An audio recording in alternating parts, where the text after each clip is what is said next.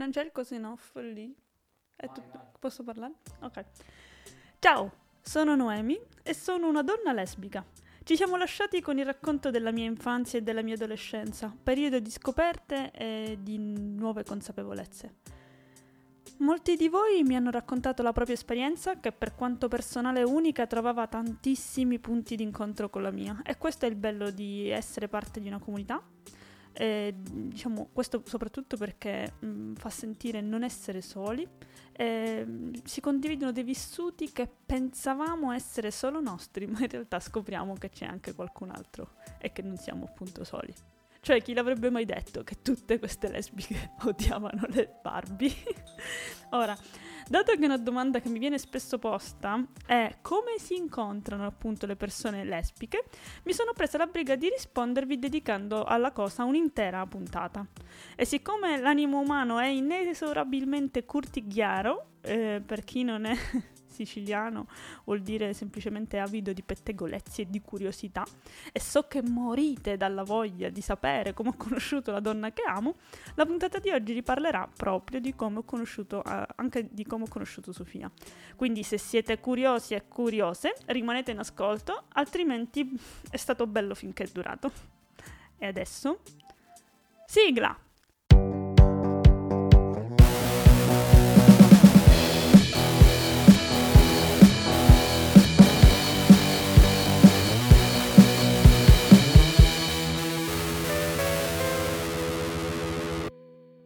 A differenza degli incontri tra eterosessuali, è tutto molto più complicato. Non avendo scritto sulla nostra fronte il nostro orientamento sessuale, prima di lasciarci coinvolgere emotivamente e provarci spudoratamente, ci dobbiamo anche accertare che quella persona effettivamente sia gay. Come eh, quindi inizia eh, la, quella che è la cosiddetta fase di ricerca? Si inizia con cercare quindi la persona su tutti i social, eh, si cercano disperatamente indizi come bandierine arcobaleno, foto con ex fidanzate, ma capite anche la difficoltà, dato che molto spesso essendo appunto ex magari queste foto vengono eliminate, quindi eh, diventa tutto più complicato. Si va poi sulla pagina delle persone seguite, si cercano magari particolari icone lesbiche e se non si trova niente di tutto questo già in pratica pratica partiamo malissimo. E esistono ovviamente anche, anche app di incontri dove un sacco di persone però lamentano la presenza di casi umani. La domanda che però mi faccio è perché la vita non te li dà i casi umani? Secondo me un sacco. A chi mi sta ascoltando ovviamente. Nessuno di voi ha mai trovato persone a dir poco particolari? Direi di sì. In ogni caso si può andare di app d'incontro oppure si prosegue con domande innocentissime come che serie tv guardi, con la speranza che diciamo ce ne siano di queer. Eh, la mia domanda preferita è se conosci The L Word. In pratica The L Word è la serie più lesbica del mondo. È una serie che parla di una serie di donne amiche lesbiche, dichiaratamente lesbiche, che parlano solamente di sesso lesbico. Cioè una donna che ha visto questo telefilm come minimo ha messo in discussione il suo orientamento sessuale sessuale e se l'ha vista e le è piaciuta e ti risponde sì, direi che quasi al 100% direi che è lesbica. Ora, a volte può aiutare sicuramente anche il modo di vestire, però non mi affiderei a cose tipo il taglio di capelli o i modi di fare, anzi ne approfitto proprio per dire di superarli questi stereotipi un po' stupidi, tipo lesbica uguale donna con capelli corti, oppure tutte le lesbiche hanno un gatto. ok, io ho un gatto, ma non vuol dire assolutamente niente. Ogni persona LGBTQIA plus è unica. Anche se a molte persone gay piacciono le stesse cose, non vuol dire che siano tutti uguali. E questi sono comunque gli stereotipi carini che la mia stessa comunità utilizza anche un po' per scherzo. Il fatto è che esistono nei nostri confronti eh, tantissimi stereotipi, anche non esattamente carini, anzi dannosi e eh, stigmatizzanti. Dire per esempio che tutti gli uomini gay sono promiscui o che hanno tutti l'HIV o l'AIDS è tremendamente sbagliato. Mm, le persone gay hanno subito un profondo stigma che è, durato, che è durato tantissimo ed è stato duro da eliminare e tuttora comunque è presente, anche se da più di 35 anni che ci si lavora. Eh, negli Stati Uniti, per esempio, eh, si gestì con ben 5 anni di ritardo l'epidemia di AIDS perché era considerata la malattia dei gay, era proprio eh, appunto chiamata all'inizio GRID, che era proprio gay correlata, e quindi veniva ritenuta poco importante. Questo costò solamente 36 milioni di persone morte nel mondo, quindi diciamo pensiamoci bene quando avvalliamo stereotipi di questo tipo, al male che si può fare. Detto ciò, torniamo a noi, anche perché oggi volevo essere un po' più leggera. Eh, dicevo, dato che essere eh, lesbica, così come gay, eh, diciamo all'interno del, quello che è il mondo LGBTQIA, è solo un elemento di quella che è la tua identità, ovviamente non si può essere uguali a quindi a tutti gli altri. Ed è proprio per questo che ora vi volevo raccontare una storia, la mia storia, quella eh, che descrive eh, come ho fatto a conoscere Sofia e come siamo appunto finite insieme. Ehm, bene, noi eravamo vicine di casa. E proprio abitavamo per la precisione al quinto piano io e lei al terzo piano. Quindi in realtà ci, ci, conoscevamo e ci conosciamo da tantissimi anni, però era sempre stata quella conoscenza superficiale, di semplici rapporti di condominio, di buon vicinato, dove tu salivi all'ascensore e dici ok, che piano, che piano prendi? Fine, niente di più. E ovviamente le cose poi sono cominciate a cambiare, mm, direi che possiamo fare risalire questo cambiamento a circa tre anni fa, quando Sofia, per la prima volta, mi ha proposto di andare a bere un tè insieme. Già ovviamente si capisce che anime festaiole io e lei siamo, se preferiamo un buon tè alla eh, birra per esempio. In ogni caso sembrava una cosa molto semplice, prendere un tè insieme invece questa merenda a base di teina eh, si è fatta attendere per mesi. Un po' perché eravamo nel bel mezzo della pandemia, un po' perché per questo tè, eh, per, cioè per me questo tè non era una situazione semplice proprio per niente, anche perché avevo appena accettato di essere lesbica, dopo un percorso che per me era durato anni e che era stato anche molto doloroso, oltre che appunto difficoltoso, e ve ne ho parlato nelle puntate precedenti. Per chi non ascolt- chi non l'avesse ascoltata vi invito ad ascoltare le altre puntate per capire un attimino chi sono, perché ogni volta do per scontato che tutti mi seguiate da sempre, però a volte non è così.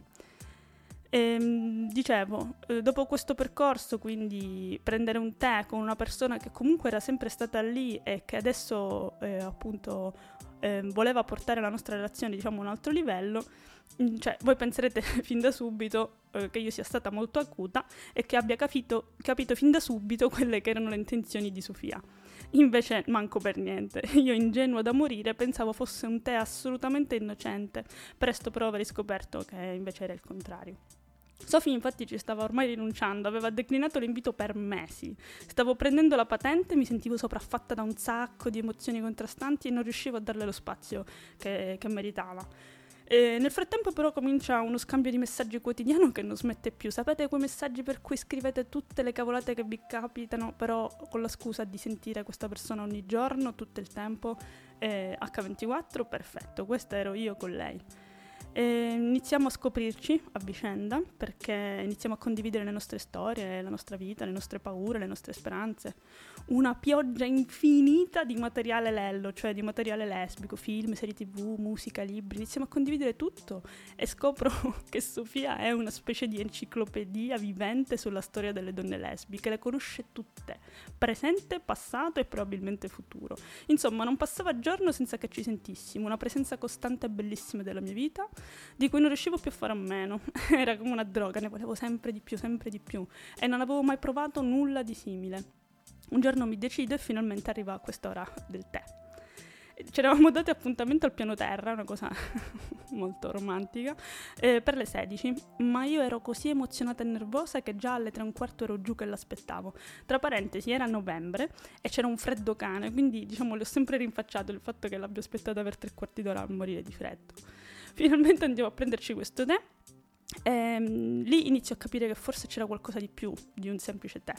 Fino a quel momento tutti gli inviti, le condivisioni a cuore aperto, l'avere visto insieme film esplicitamente omosessuali non mi avevano molto convinto, non erano stati indizi bastevoli, ma quel tè quel tè mi stava convincendo.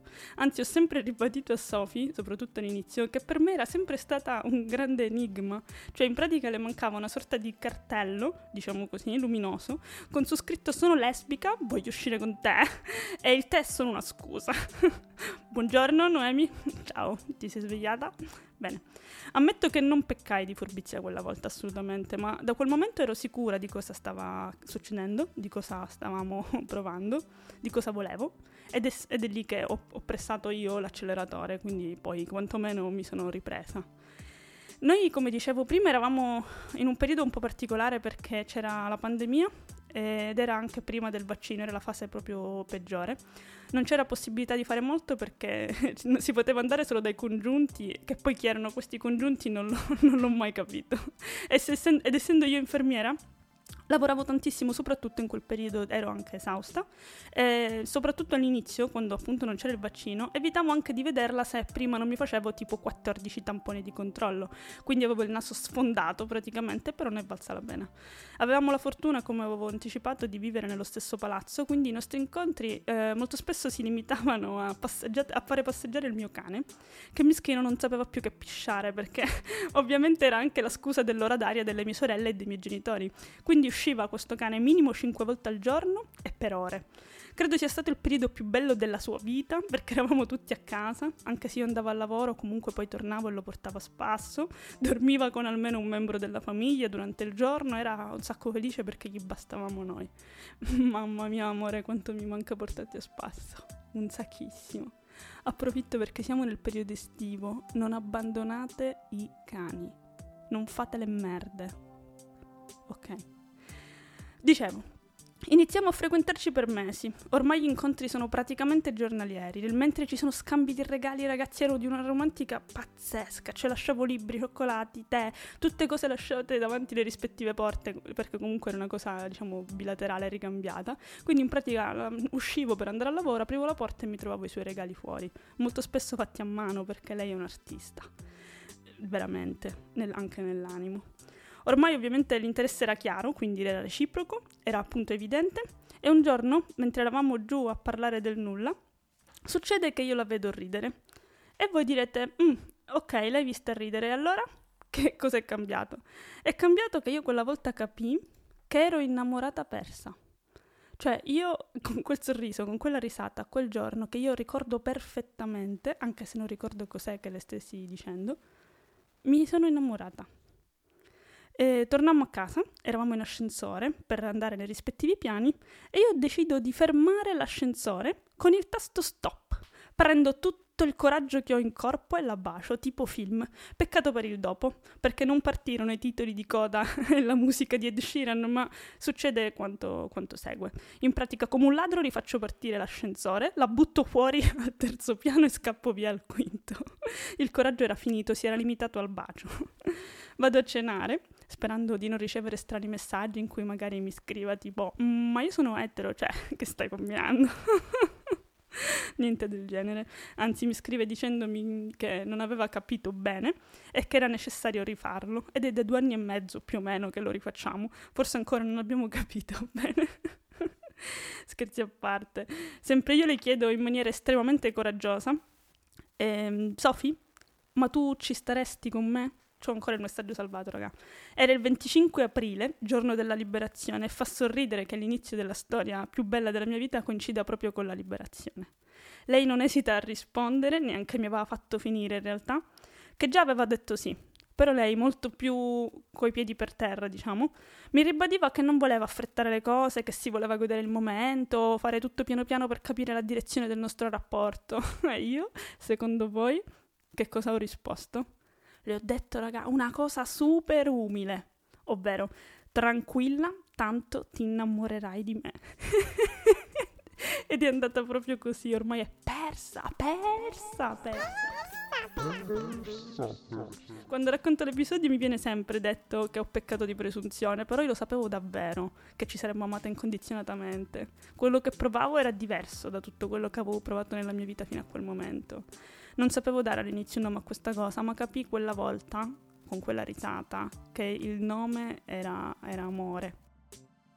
E, ehm, certo, eh, voi direte che mm, se c'è amore, rispetto, comprensione, ascolto, voglia di ascoltarsi, la direzione non può che essere quella e altri diranno che invece magari non, a volte non basta.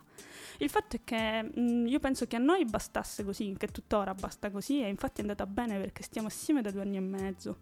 Non ci siamo mai lasciate, non abbiamo mai minacciato di farlo, perché sappiamo anche di, di, di esserci l'una per l'altra, ci mettiamo sempre in discussione, ci ascoltiamo, mh, mm, parliamo dei nostri sentimenti, mh, mm, delle nostre paure delle nostre insicurezze e proseguiamo il nostro viaggio insieme senza lasciarci indietro.